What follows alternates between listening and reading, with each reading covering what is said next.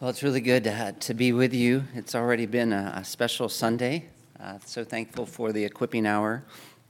If you have a chance to come to equipping hour, uh, Isaiah's working through how to enjoy God's word, and it's been uh, really, really profitable. And uh, those songs, it's, it's just great to sing uh, truths like that. I'm bought with the precious blood of Christ. That's, that's amazing. I'm a bought person. Jesus died for me. It's, it's, uh, Incredible. That line, uh, no guilt in life, no fear in death. Awesome. Imagine being able to say that. No guilt in life, no fear in death. And we can say that because of the work of Christ. So we are we're really privileged. It's uh, good to be with you. I don't usually do this, but I want to say a special welcome to those who are listening online or watching online. And I say that this week because I know we have some special visitors from Africa. My wife and my uh, daughter uh, I forgot to mention this last week, but my, uh, one of our daughters has gone to South Africa for the next couple of months to serve uh, there in uh, the baby home and uh, to be part of the church that we were part of when we lived in South Africa. My wife uh, took her and is going to come back this next week, but we miss you, Marta, so much and wish you were here. But I am glad to be with you and glad that we have this chance to look at God's Word.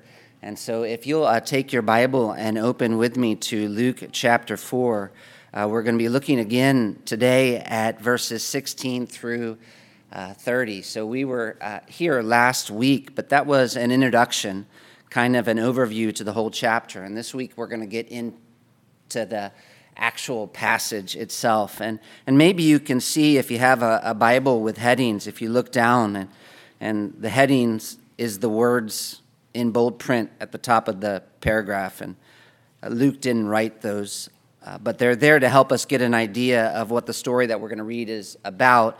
And I don't know what yours says, but mine says uh, Jesus rejected at Nazareth.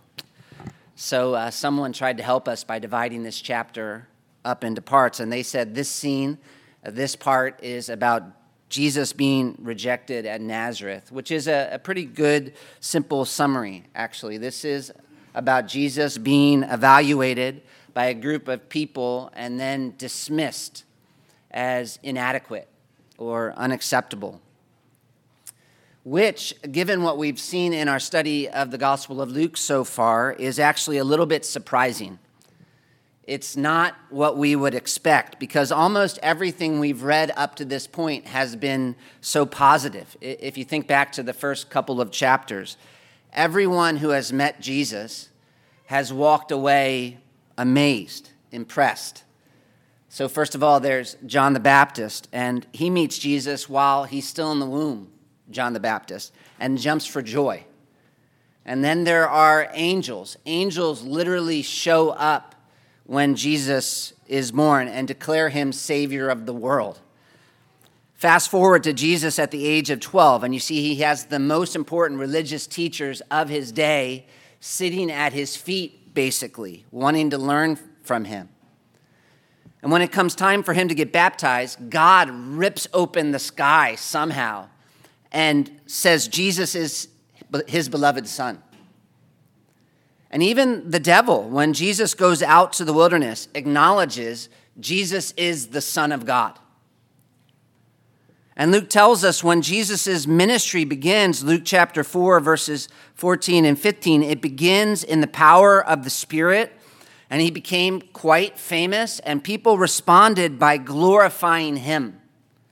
Luke says, if you, if you look at verse 15, and he taught in their synagogues, being glorified by all, which is a, a really heavy word. It's a word the Bible uses primarily to talk about people's response to God, which means when people heard Jesus preach, obviously they knew something unusual was going on, something awesome. They glorified him, which makes it fairly surprising that Luke's first description of what happened at one of Jesus' sermons is a story of Jesus being rejected pretty much before he even finishes the message. And we're asking why. After all this buildup about Jesus in chapters 1 through 3, Luke starts looking at his ministry and tells us first Jesus was a preacher, and then gives us a sample sermon, and it's a sermon where Jesus is rejected. And not just rejected, hated, actually. And so I want us to look at this sermon and ask why. Why did they reject Jesus? First of all, because Jesus preached a lot of sermons. Even this one right here is almost a year into Jesus' ministry. So this is not right after he got baptized. This is a year later. We know that from John. And Jesus has been preaching a lot. And yet, Luke chooses this one to start off with. We need to look at this sermon, I think, because it provides us a glimpse of what he's going to unpack throughout this gospel. And then, second of all, because it seems strange, actually, their reaction. We're, we're used to the story, maybe, but it is strange because Jesus was a good preacher, the world's greatest preacher, in fact. And he's in his hometown. This is where he, he grew up. And this is a very religious place as well. And they seemed to respect him because they did ask him to teach. And he picked a text that everyone there would have loved. You remember maybe from last week, verse 17. And the scroll of the prophet Isaiah was given to him. He unrolled the scroll and found the place where it was written. And then he quotes Isaiah chapter 61, which was a passage that would have almost preached itself. Uh, it's like John 3 and 3:16 nowadays. If I preach on John 3:16, I can almost just read it and people are going to go home and think it's a good sermon. Especially like if I read it in a Scottish accent or something. And for a Jewish person living in Nazareth, this would have been one of their absolute favorites. You can almost imagine people saying amen right after Jesus said the word the. And they are amazed at first. It seems to go well at first. At least that's one interpretation of verse 22, where, where Luke writes, And all spoke well of him and marveled at the gracious words that were coming from his mouth, and, and marveled, amazed. Mark chapter 6, verse 2 tells the same story, and he says they were astonished. And yet, if that means they were impressed with Jesus, it's pretty obvious that doesn't go very deep there are questions as well. And as Jesus begins answering those questions, what happens is that their initial excitement turns. It turns very quickly to the point where in verse 28 we read, All in the synagogue were filled with wrath. In other words, they're angry. So angry that Luke tells us in verse 28 they drive Jesus out of town, bring him to the brow of the hill on which their town was built so that they could throw him down the cliff.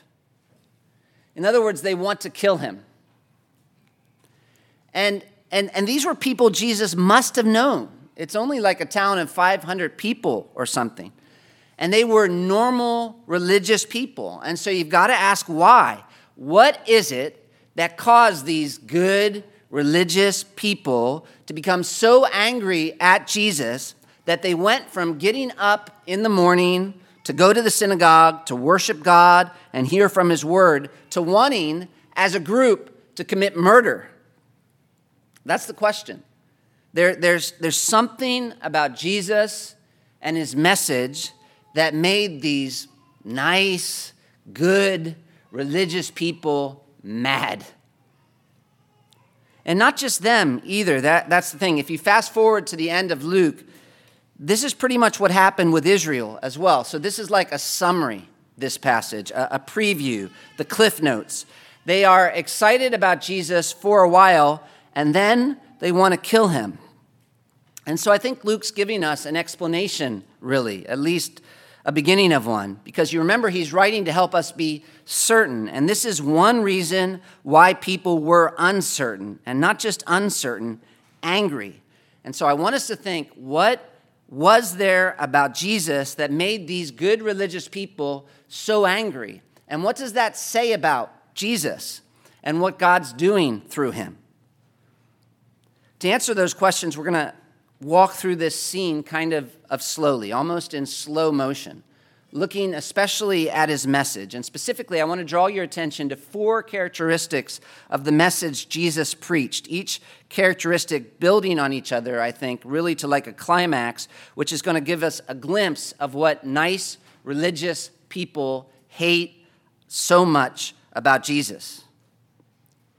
First, the, the first characteristic that, that stands out when you look at Jesus' message, Jesus came proclaiming a message about salvation.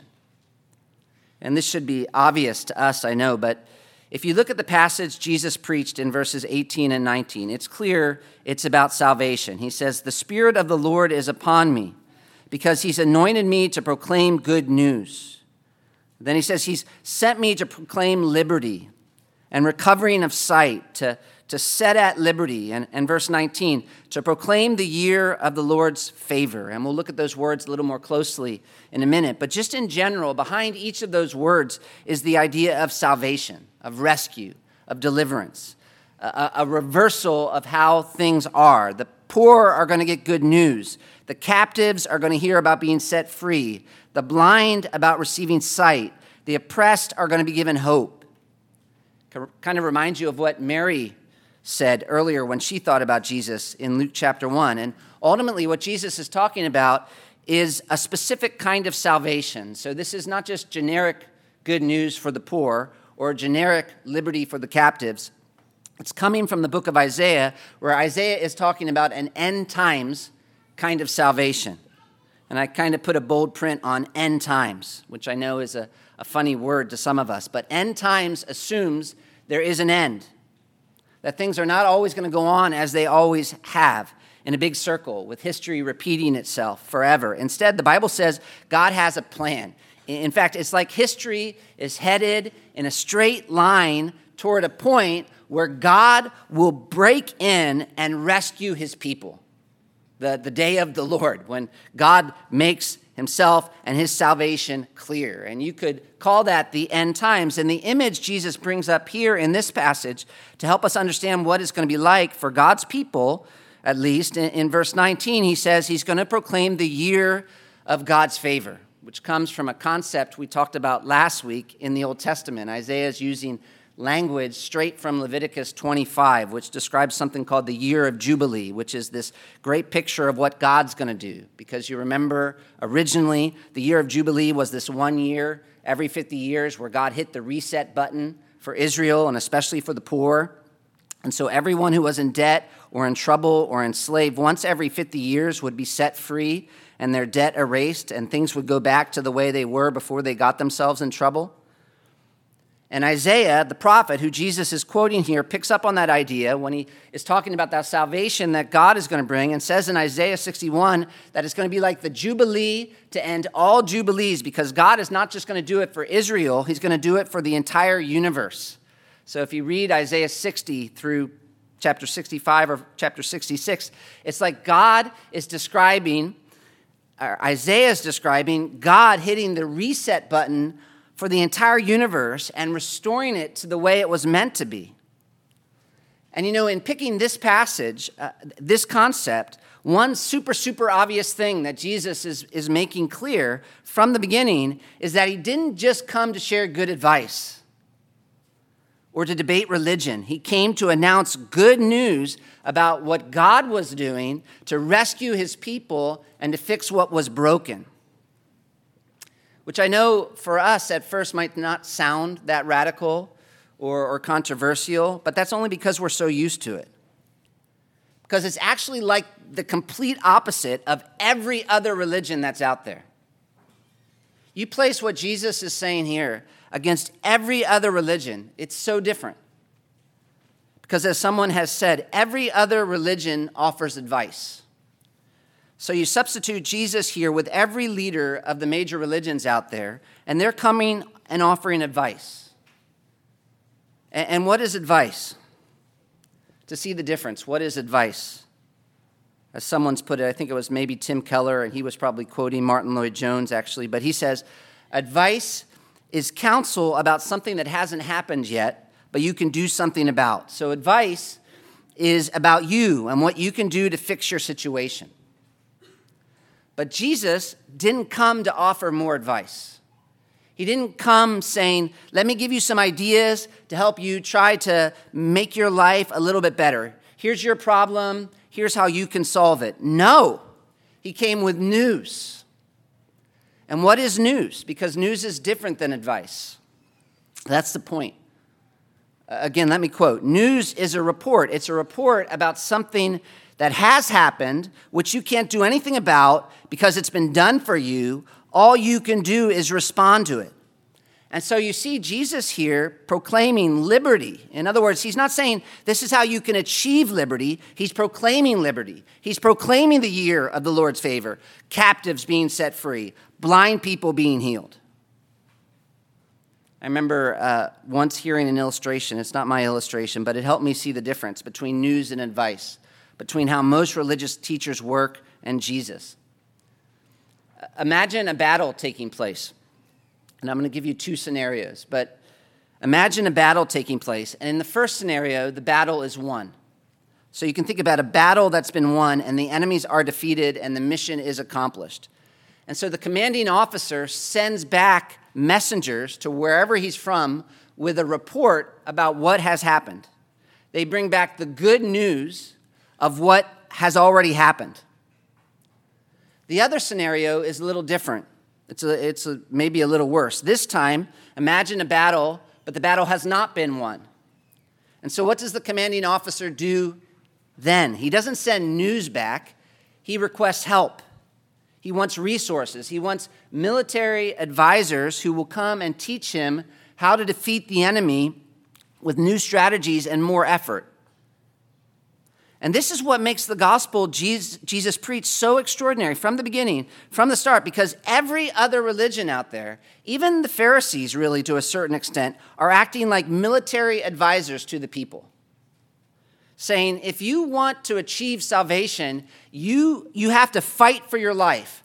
And, and here are some resources, here are some ideas, here is some advice as to how you can fix your problem. Here are some rites, here are some rituals, some of the laws and regulations that you need to know. But the message Jesus preached was radically different than that because he did not come as a military advisor, he came as a herald, he came as a preacher. And he says, The Spirit of the Lord is upon me because he's anointed me to proclaim good news of what God was going to do. Jesus came talking about a salvation that is going to come from outside of you, a deliverance that's going to be accomplished by someone other than you. That's the, the first characteristic of the message Jesus preached. Jesus came proclaiming a message about salvation, not a way you could save yourself, the way God was acting to provide salvation. That's first. Second, he made clear he was the one who's going to do it. In other words, it was a message about the salvation that God would provide through him. And this is probably a little closer to what would have made him so controversial, in the end at least, because Jesus' message, as we said last week, was very Jesus centered. He made huge claims for himself. Like here in verse 21, this is an example. He says, Today, this scripture has been fulfilled in your hearing which is the point of Luke, really. Jesus is the fulfillment of the entire Old Testament, it's all about him. And, and that was Jesus' kind of standard way of speaking, actually, over and over again, not just here. Whenever Jesus preached, he wouldn't leave any wiggle room where you could listen and say, you know, he's fascinating. I, I, I, I think he's a good teacher, but he's not all that important. I remember uh, seeing a Muslim billboard a while back advertising Islam somewhere in Pretoria, South Africa, and they were saying they respect Jesus. But you know what Jesus would say to anyone who would say they respect him? He would say, If you don't see me as the point, if you don't see absolutely everything God is doing to accomplish salvation as resting on me and what I've done, then you can take your respect back. Because with Jesus, it's either all or nothing. If he's not the way of salvation. He is not a way of salvation. And that is so important. Let me say it again Jesus is not a way, He is the way. And that means all other ways are no ways at all. And this is part of what makes His message so controversial, at least nowadays. Because if He would just change the for a, Jesus is a way, not the way, then Jesus would seem a little less controversial to many people. But the problem is, if we did that, we wouldn't have a message to preach because you do that and Christianity ceases to be Christianity. You deny Christ, when you preach Christ as a way and you've taken away the hope, the only hope any of us have, because Jesus preached a message about salvation that God would provide through him and him alone. Today, he says, this scripture has been fulfilled in your hearing. And what scripture? Today, this scripture. What scripture? We can press on this a little more because Jesus quotes Isaiah. And so it's like he's taken us by the hand to an Old Testament passage. And he's saying, okay, this is what's going on. You need salvation. I've come to provide salvation. I'm going to do this. What kind of salvation? The kind of salvation that Isaiah was describing when he talked about what God would do in, the, in this passage, Isaiah 61, through this person. What person? And to answer that, you kind of have to know the book of Isaiah, which I don't think would have been something controversial about Jesus' message that day back in Nazareth, actually, because they expected him to quote from the Old Testament. They were Jews, this is what they spent their life studying. But is a little more controversial nowadays. Fact, I've, I've seen, and maybe you have as well, that some people think if you're going to talk about Jesus with people who don't know him, we shouldn't talk much about the Old Testament because in their minds, it's like the Old Testament is too big an obstacle for understanding Jesus, and they make all kinds of different arguments for that. But you listen to Jesus, even here, in the first sermon Luke records, and it's clear that you cannot understand Jesus if you don't understand the Old Testament, at least a little. Which might sound intimidating at first because the Old Testament is pretty big, but one way Luke helps us is by taking us back over and over to a book in the Old Testament that summarizes the whole story, and that's Isaiah. If you want to understand Jesus' message, read the Old Testament. And if you want to understand the Old Testament, read Isaiah. And I don't have time to preach the whole book of Isaiah, obviously, but Isaiah means Yahweh is salvation. And so it's no surprise that the book of Isaiah is about God providing salvation. And you read Isaiah and you discover he tells a story of how God is going to reverse the curse, basically, which is good news. But the book itself begins with some bad news because Isaiah, the prophet, is looking at something that has happened in Israel or going to happen in Israel. They're going to be taken into exile, which is a problem because Israel was supposed to be the means through which God was going to bring salvation to the entire world. And so, in the first 39 chapters or so, Isaiah explains why that's happening. They're going to go into exile, God's judging Israel. And then, why we know that act of judgment isn't the end of God's plan for us. It's because God made a promise to David about one of his descendants who would come and solve the problems Israel had. And even more than that, solve all the problems in the entire world. And so, of course, as we read Isaiah, we're looking for that king that God promised. And toward the middle of the book of Isaiah, he introduces us to a king named Hezekiah, who's a descendant of David and who seems pretty amazing at first, but then he fails and fails spectacularly. And that's ultimately what catapults all of Israel into exile, actually. And so we're wondering okay, is that the end then? And in chapters 40 to 66, stick with me, the second half of the book, God says no. He makes clear that he's committed to all these promises, and specifically, he is going to fulfill the promises that he made through someone he calls his servant. And he tells a story about how he's going to do it through a series of songs about that servant. But the point here and now is that Jesus is picking a passage in Isaiah that talks about that servant and saying he is the one who fulfills it. In other words, those songs are about me. And the thing is, if you're tracking with Luke, you should have totally anticipated that. Which is one reason why Luke picked this sermon out of all the sermons Jesus preached to begin with. Because you remember, Luke's trying to make an argument. This whole book is an argument why you can be certain Jesus is the fulfillment of the Old Testament. And earlier, as part of that argument, maybe you remember, he talked about John the Baptist and how John the Baptist said, This is how you'll know who the Messiah is. Because he's the one who's going to do what? Who's going to baptize you with the Spirit.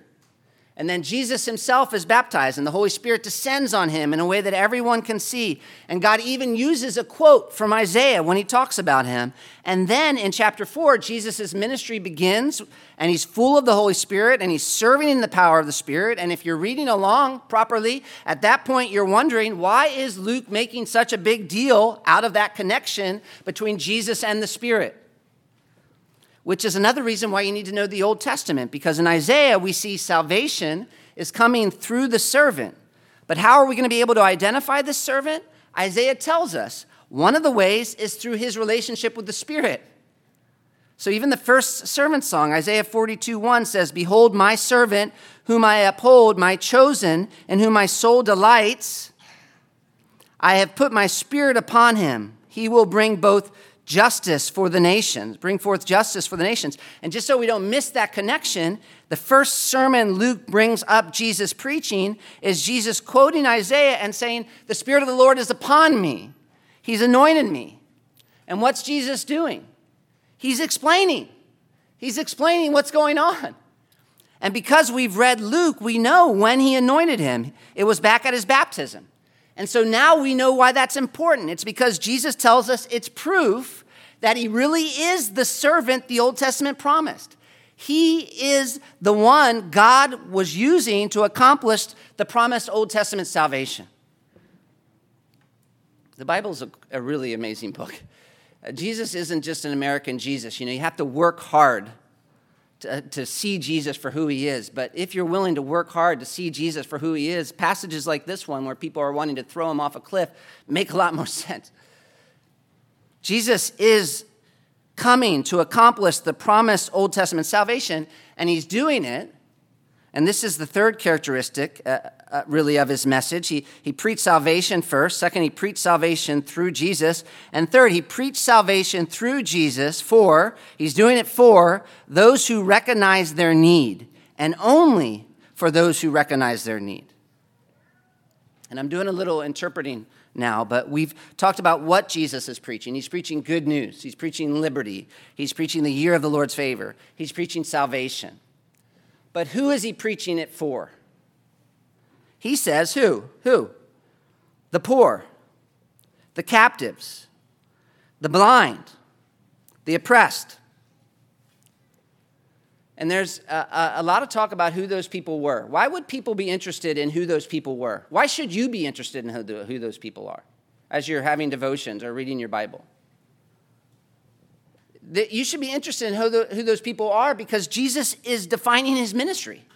He's saying, This is who my message is for. This is who that salvation is for that I've just been describing. This is who the year of the Lord's favor is for. And this is the sermon that Luke brings up to set forth Jesus' agenda. So you have to ask who are the poor? Who are the oppressed? Who are the captives that he's talking about specifically? Is he primarily referring to people's physical condition? Because that's probably, if, you, if you're just reading it for the first time, that's probably who you would think he's talking about, right? Which would be kind of a problem for a lot of you, I would think. I don't see anybody in here who's a captive. Or is it spiritual? Because if you think about the word poor, or each of these words actually, even blindness, they could all refer to spiritual conditions. So is it a physical problem or a spiritual problem he's talking about? Did he come preaching salvation for spiritual captives or literal captives? How would you answer that question? Where would you go? To answer that question, obviously, where should you start? You should probably go back to the book of Isaiah. Whenever Jesus quotes a passage, you have to go back to that passage. Uh, since that's who Jesus is quoting, you'd have to go back to Isaiah. And again, we don't have time. You already probably feel like I've done a lot of talking about Isaiah. But we'll fast forward. Isaiah uses terms like these as a, as a group poor, captive, blind, oppressed to describe the condition of Israel in exile. And so in Isaiah chapter 61, it's like Isaiah is looking at a whole group of people who belong to God and who have been mistreated as a nation and need to be rescued. And he's using these terms to describe them. which wouldn't have been controversial to the people in Jesus' day, because that's how they thought of themselves. Even still, since Rome was ruling over them and they were being taxed and oppressed, they would have assumed that when Isaiah was talking about the poor, blind, captives, he was talking about them. Even Nazareth, you know, Nazareth was this like little Jewish enclave in Galilee of the Gentiles. It was uh, so many Gentiles in Galilee. They, they would have thought of themselves as oppressed. That was kind of like their identity. And, and, and now we're kind of getting to what made Jesus' message controversial, and maybe not so much here, but as he kept preaching, what made Jesus' message controversial was that he made clear they couldn't simply assume that. In other words, one of the reasons Jesus got killed from a human perspective was that he was talking to people who assumed the promises they read in the Old Testament were about them almost automatically. It was like that was their identity. And then Jesus comes in, and not so much here, but as he keeps preaching, eh, he shows that they can't just assume that. Which is why in Luke, we're going to see, think about the book of Luke, there's all these shocking reversals. Like there are tax collectors and sinners, and there are religious leaders, and Jesus is eating with the, the tax collectors and the sinners and there's this Pharisee and a sinful woman, and Jesus says, It's actually the sinful woman who received me correctly. And there's Levites and priests, the people everyone would have respected, and there's a good Samaritan. Ah, Samaritan. And it's the good Samaritan who actually obeyed God's law. And there's a story about a wedding, and, and the friends don't come, but the poor and the crippled and the lame come instead. And there's a shepherd who's finding joy over a lost sheep. And there's a father who's throwing a party for a prodigal son. And one of the most important would be there's a story about a rich man and a poor man named Lazarus. And Lazarus, the poor man, is the one who's with Abraham and exalted. And the rich man is the one who's being punished forever. And there's actually more. It's almost like in every story, really. You remember maybe those 10 lepers, and only one comes back and Luke's like, he, he's a Samaritan. And he's the one that Jesus says whose faith has made him well. And oh, yeah, there's also a story about a tax collector and a Pharisee who go to the temple to pray. And it's the tax collector who comes back justified before God. And I guess we'll get to that as we keep going. But the point is that Luke brings up this first sermon in Nazareth as part of a whole argument that he's making throughout the book. In other words, in this passage here, Jesus says he's coming to preach salvation to a certain kind of people. And the rest of the book defines those kinds of people. And we see that in Luke, rich, poor are not so much a matter of one's physical condition, but instead about those who respond appropriately to Jesus. And actually, I think the sermon he preached in Matthew might be the best explanation of the response Jesus was looking for because Matthew 5, how does it start?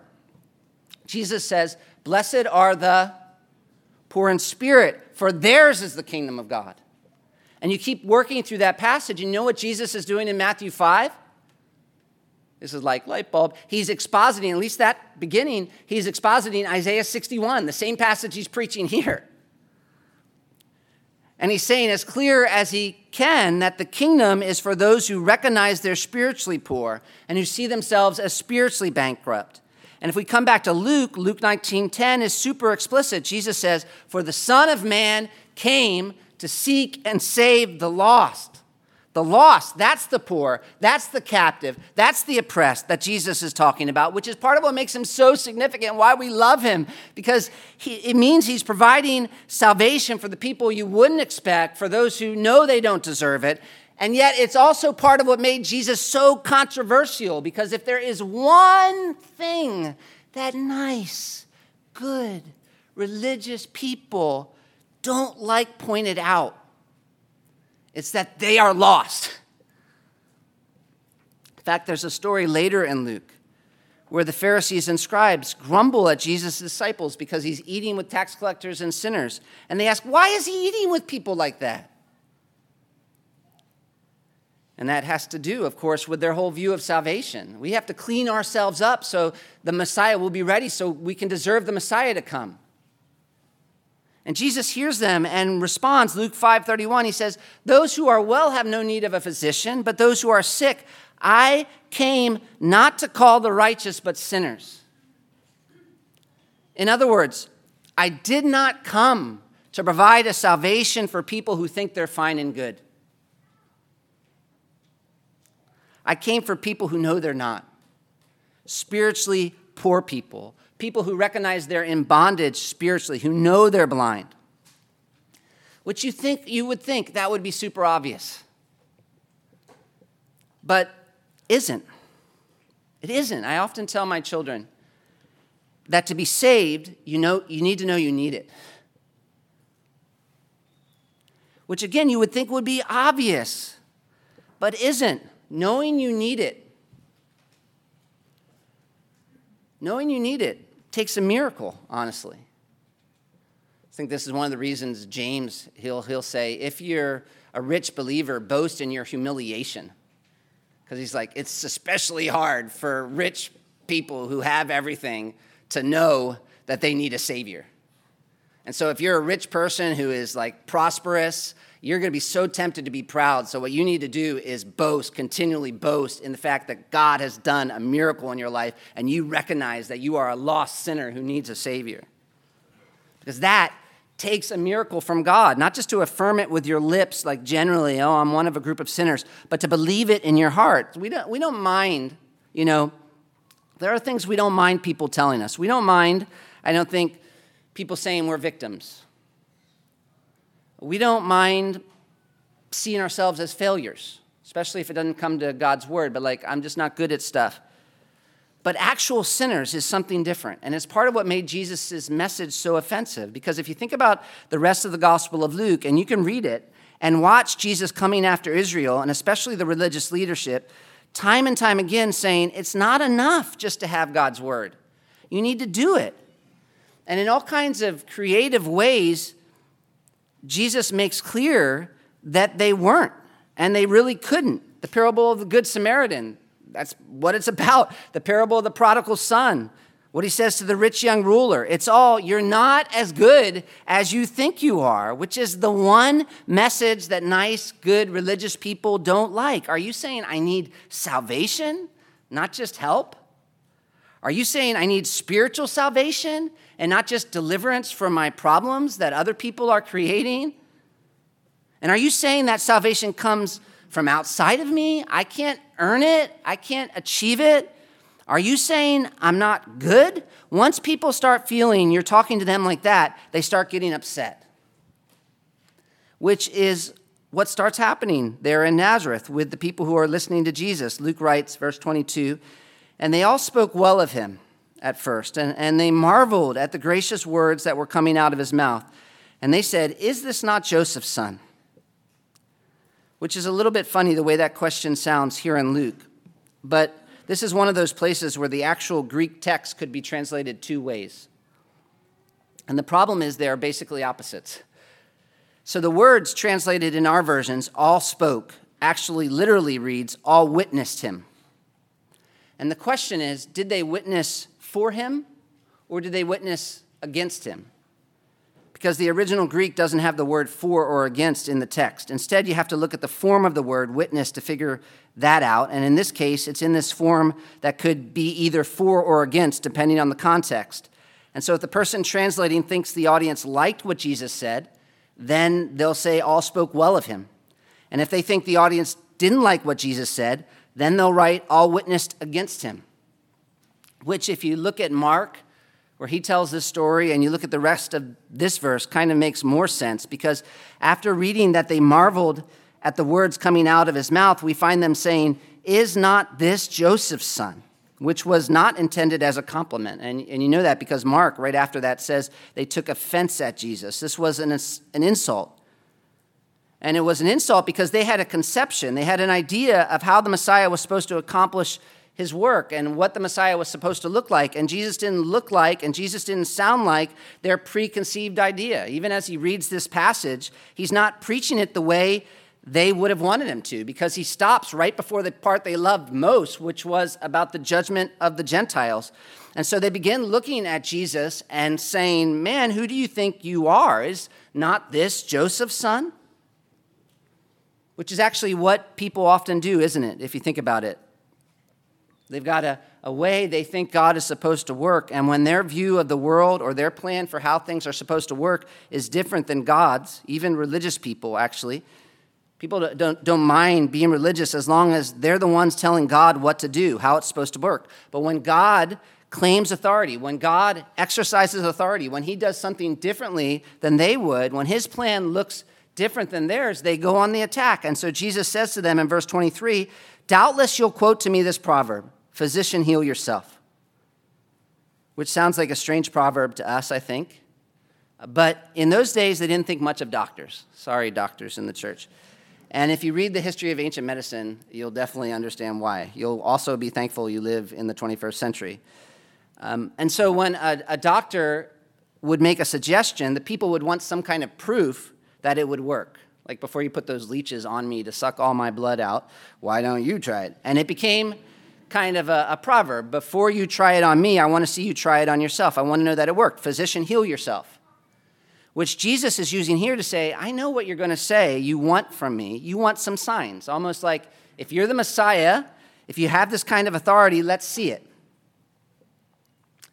Which I don't know, maybe you're reading this for the first time. It, that doesn't seem like such a bad thing to ask because here Jesus is coming back into his hometown and he's making some big claims.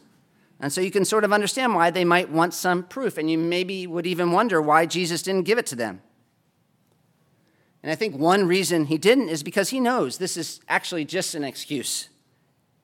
Here he's coming saying he's providing salvation, he's the fulfillment of Scripture, and they're getting angry and saying they want some science to prove it. And Jesus knows the real reason they weren't listening had nothing to do with a lack of signs or miracles or proof. In fact, you, you look at what Jesus says next, and it gives the people away, doesn't it? Because what do we find the people saying? Jesus quotes them. Verse 23 What we've heard you did in Capernaum, do here in your hometown as well, which means they knew Jesus had done miracles in Capernaum. That wasn't that far. They had all kinds of eyewitness accounts about that. Jesus was famous, which is probably why they even had him preach that day in Nazareth. They knew what Jesus had done. And so this is not an honest, legitimate question they're asking. This is an excuse. This wasn't about proof. This was more like a charge on, on Jesus. This was unbelief. Mark tells us that. So they start coming after Jesus. Who do you think you are? You do not look like the kind of Messiah we're waiting for. Isn't this Joseph's son? And so don't start coming in here and speaking with authority and talking about being the fulfillment of Scripture and telling us that you get to define how those Scriptures are fulfilled because we've already got a plan for how we think the Messiah is supposed to work, which was the issue. It's the issue in Luke. They had a plan, and we keep reading Luke, and if you look at their plan, you know what? Their plan looked more like the devil's. In fact, I, I realized this week, you read Luke, and it's kind of like a story of two sons. Because you remember how Israel was a son of God in the Old Testament, and Jesus is the son of God here? And what kind of son was Israel? I think this might be part of why Luke structures the chapter the way he does. They had basically bought the devil's version. If you think about the temptation of Jesus, just the story before, you remember the devil is giving Jesus his version of sonship and says, You know how it's supposed to work if you're the Son of God? Command this stone to become bread. And you remember that was his way of saying, Make what you want more important than what God wants, which Jesus rejected, but is actually the kind of son they were, Israel, at that point. As Luke goes on, we keep studying, we're going to see and, and again, especially with the religious leadership, but the people followed, that they weren't really as interested in God's authority, God's will, submitting to God's authority, as they were in using religion to exercise their own authority. And Jesus knew that. Even here, he sees behind their excuses, and what he sees is unbelief. That's why they were minimizing and dismissing him. It wasn't a lack of signs, which is why he says in verse 24 Truly I say to you, no prophet is acceptable in his hometown which is kind of crazy, actually. That's the thing. I mean, we quote that as if it made sense. But that saying only makes sense because people are so messed up. People are so messed up that they can come up with the craziest kind of excuse to reject Jesus. Because think about this no prophet is acceptable in his hometown. That is a crazy reason for rejecting Jesus. Because of all the people in the whole world who had the most proof who Jesus was, it would have been the people there in Nazareth. I mean, this was a small town. They had almost 30 years with him. And Jesus was clearly unusual. He didn't have a halo on his head or anything, but he never sinned. That's got to be obvious after a while. And there were all kinds of things that happened around his birth, and there's no way Mary stayed quiet about that all those years. She was telling people, I guarantee you. And if that's not enough, at 12, Jesus had gone down to the temple, the most important place in their entire nation, had impressed the most educated teachers they had in the entire country. So you've got to believe they could see there was something unusual about him back there in that rural town of Nazareth. But even with all that proof, they still rejected his message, basically using the very thing that should have made them accept his message more quickly. They, they knew him, they knew what he was like, they had every reason to listen to what he said, but they were using the very thing that should have made them accept his message more quickly as an excuse for rejecting him, saying, Isn't this Joseph's son? And guys, they knew he wasn't. They all knew he wasn't. That, that's not the problem, that's just an excuse. And so Jesus goes on and he tells them something shocking, absolutely shocking, which is really important for understanding how we're even here today and for understanding how the rest of the story goes. And we're getting to it. Jesus came preaching a message about salvation first. Second, that God would provide through Jesus in fulfillment of the Old Testament promises. Third, for those who knew they needed it, not just physically, but spiritually. And fourth, he was going to provide that salvation for anyone who came to him, trusting his word. And you might want to underline that word, anyone, because that's what made the people in Nazareth explode. And it made them explode because, from their perspective, when the Messiah came, he was just going to affirm them and judge the Gentiles. That's how it was supposed to work no questions asked. And the whole Gospel of Luke is going to show no, that's not actually how it's going to work. What God wants is faith. What God wants is a son like Jesus who's going to exercise faith, who's going to submit to his will and submit to, G- to Jesus as God's beloved son. Faith comes first which is what Jesus proved back as he was being tested by the devil. That's the kind of son he was, who trusted his father and what his father wanted. And it's like Jesus is saying here that if Israel at that time, in his day, was not willing to be that kind of son, if they look at Jesus and they stumble because they're not willing to submit to his authority, we need to understand that doesn't say anything about Jesus. The problem's not Jesus, it's their lack of faith. And yet, here's kind of the surprise of the gospel, their lack of faith is not going to stop God from accomplishing his plan because God is going to use the work of Jesus to provide salvation for those who will believe. And to prove that, Jesus tells two stories from the Old Testament. And the first is in verse 25. He says, But in truth, I, I tell you, there were many widows in Israel in the days of Elijah, when the heavens were shut up three years and six months and a great famine came over all the land. And Elijah was sent to none of them, but only to Zarephath in the land of Sidon, Sidon to a woman who was a widow. And that story was really shocking. Uh, that, just that Jesus said that like that is so shocking. Uh, when we lived in South Africa, I don't know if you know the history of South Africa. I probably don't need to tell this story, but there were uh, there's Afrikaans, there's apartheid, there's all that. And so there are Afrikaans people who maybe would go start their own town because they just wanted to be with Afrikaans people even now and wanting to get away from everyone else. And that would be like, kind of like Nazareth. And uh, imagine someone coming into that town and saying, you know who's, who, who's really right with God? And using an old Zulu guy as an example. That's kind of what Jesus is doing here in Nazareth as he talks about the Gentiles as an example of, of true faith. Because this story is about a widow in 1 Kings 17 during the time when Israel was in serious decline spiritually. They were basically given over to the worship of Baal. And so Elijah denounces Ahab. He predicts a famine, which was a judgment because they hadn't kept the covenant.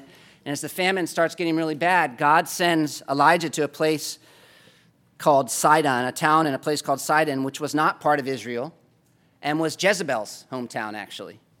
And uh, Jezebel, even if you don't know the story in Kings Jezebel, we know that's a bad name, right? So that's like a, a bad place. And when Elijah got there, he found a widow who was very vulnerable. She only had one son. She was very poor. She was suffering the effects of famine. And yet, when Elijah meets her, she's gathering sticks, and he calls to her and he asks for water. And what's more, he commands her to bring him the bread that's in her hand.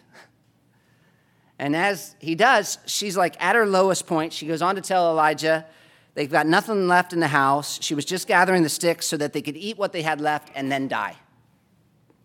And yet Elijah looks at this old woman with nothing left and says, Feed me.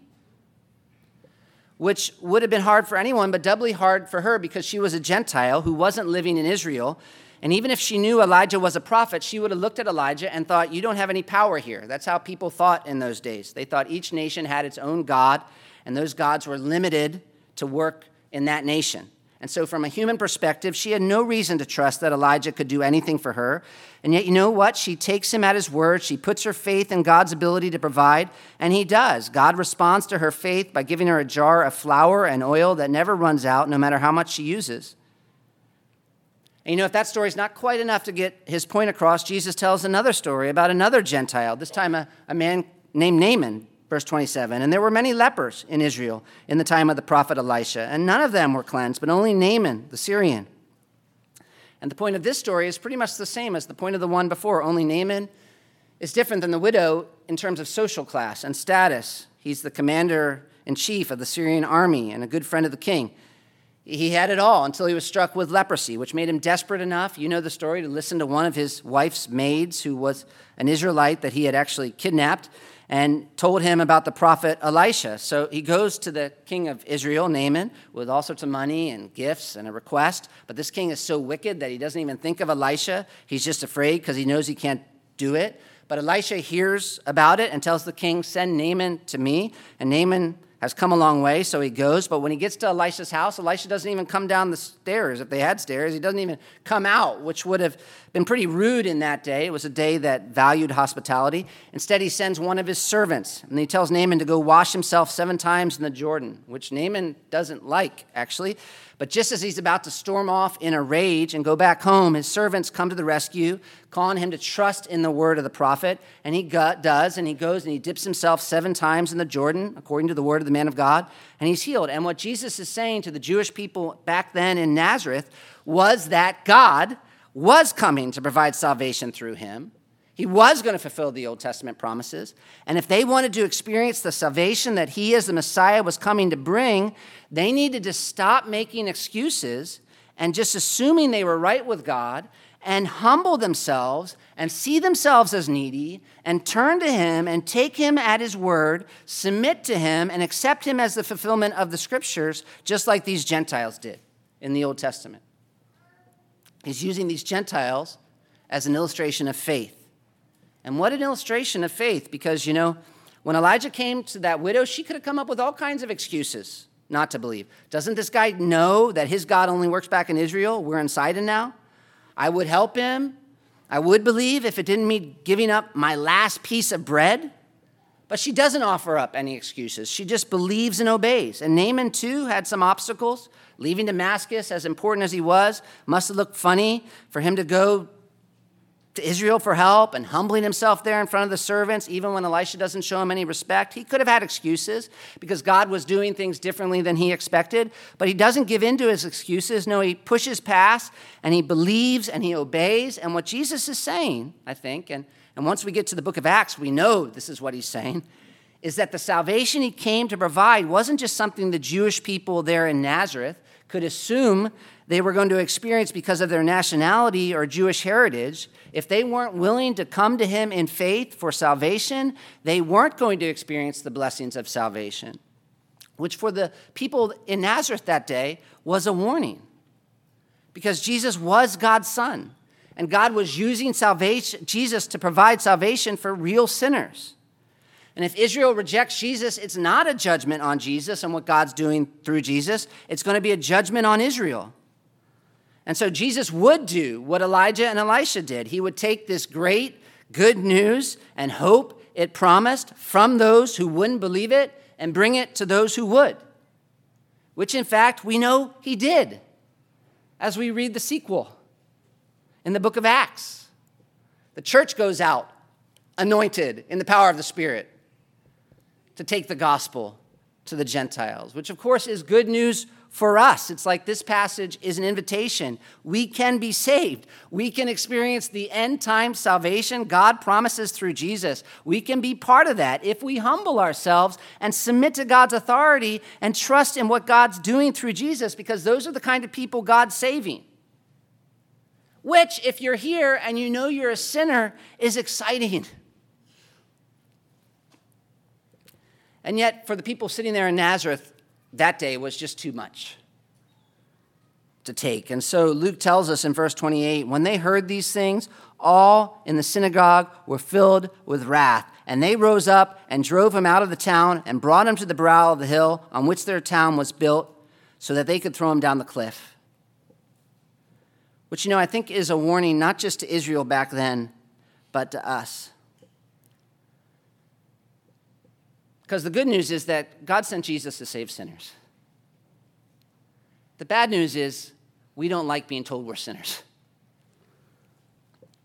And I know it's thousands of years later, and lots of things have changed. We're not Israel, we're Gentiles, all that, all that. But you preach Jesus' message, and you'll find this one thing hasn't changed at all.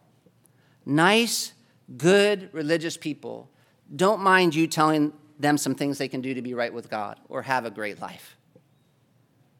We could even do that at this church and, and probably get pretty excited. 10 tips, 15 ways. But when you show them their need of salvation, when you tell them they're completely dependent on God, when you point them exclusively to Jesus, when God claims authority over their lives through his wor- word, and when you emphasize their only hope of salvation is faith in Jesus, that's when nice, good, religious people get mad and they start coming up with excuses to reject Jesus, even crazy excuses that don't make sense.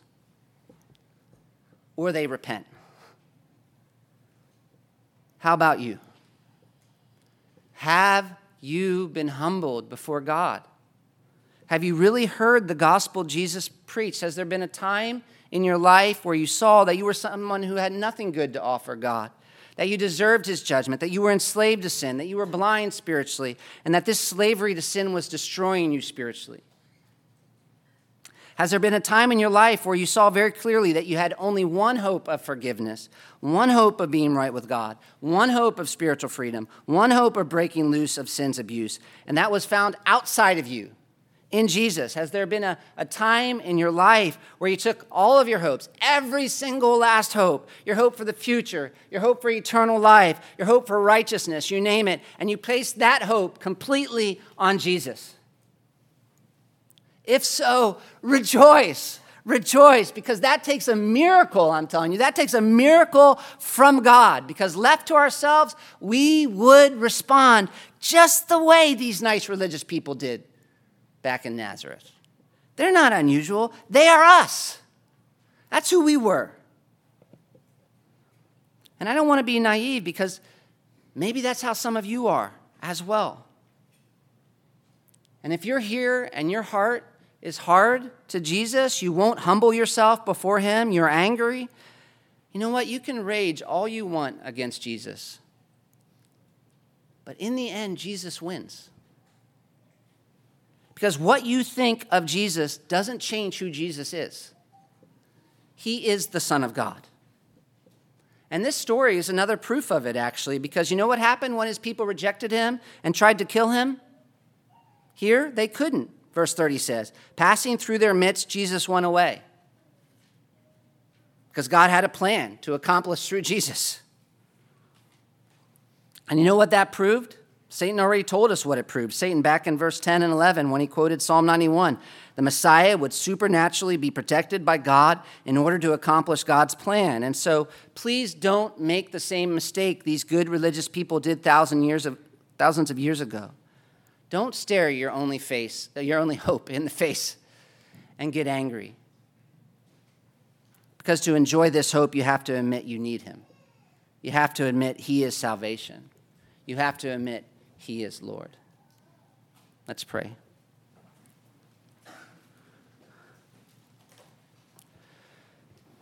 Lord, we come to this book with great hope because we know in this book you speak. This is not just a report about what happened many years ago. you are speaking through what you once spoke. And so, Lord, you are present with us, and you are calling sinners to yourself, and you are revealing the glory of Jesus. You're putting him on display.